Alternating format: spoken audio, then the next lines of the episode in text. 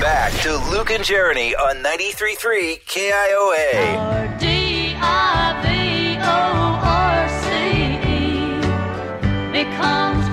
I'm not talking about getting an actual divorce, but more a sleep divorce.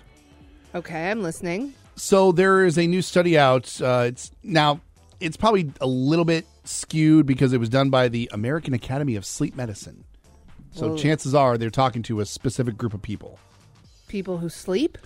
yes, that's that and That's other kind of things. their job, I Yes. would think. So I don't know why this is such an issue for you. But they did a study and said that one third of people admit to sleeping in a separate room from their partner. Mm. That's either consistently or occasionally. And my household falls under this. Yeah. I would say Susan will go to another room and sleep maybe two times at least a month. Oh, that's it.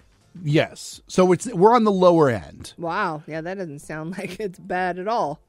No, but at the same time, I always wake up and when I know that she's not there, I think to myself, what have I done? Mm-hmm. I instantly think it's my fault. It probably is. And I always ask. Yeah. Because I feel like if it is my fault, I need to apologize. and about I would say about half the time it is my fault and it's it's always snoring. Mm. Because I go to bed a solid maybe hour before Susan does.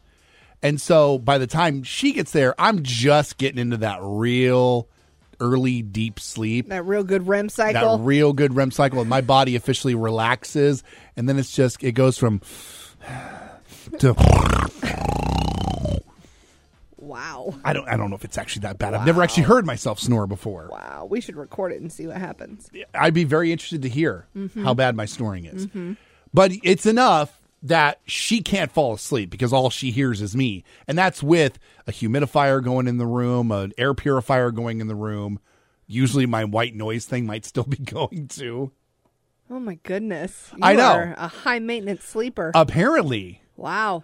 And so I don't know if it's necessarily quite the time yet for us to start talking about a sleep divorce because she does just she goes to the spare bedroom and sleeps there. Yeah. There's also times when she's having trouble sleeping and she feels like she's tossing and turning and she just needs a change of scenery. She goes into the other room. I think that's normal. Ben has a nightmare or something and of course he always comes to her. Yeah. And so they go into the spare bedroom because he needs a change of scenery. Mm-hmm. So I always feel bad though when it's my fault that she goes in there. It would be different if we decided, okay, you need you you work different hours, you sleep different hours. It would probably be better if I just slept in another room. That way we don't disturb one another. Mm-hmm. But it's when me snoring. But you guys, you guys have your sleep issues. Uh, yeah. And for you, I, I would say the first thing you should probably look into is a CPAP, maybe. but my snoring is not consistent. Well, I don't know. I don't want to have to wear a CPAP. Yeah, might have to. I should probably wear one, honestly.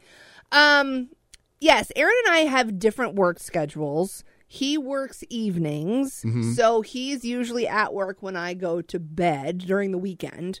Um, but he is the type of guy, even when he was younger, he would fall asleep on the couch and then just sleep on the couch. Mm-hmm. So if I wake up and he's not in bed, I know, oh, he fell asleep on the couch and that's just where he's going to stay. And don't you dare try to wake him up and move him to the bed or he wakes up punching. So you, I'm just used to the fact that nine times out of 10, he's going to be on the couch asleep. Mm-hmm. And then when I get up and go to work, it's usually when he gets up and moves to the bed and then he sleeps during the day. So our sleep schedule, the time that we would actually sleep together in the bed is very minimal because of our lucky? schedules. Aren't you lucky?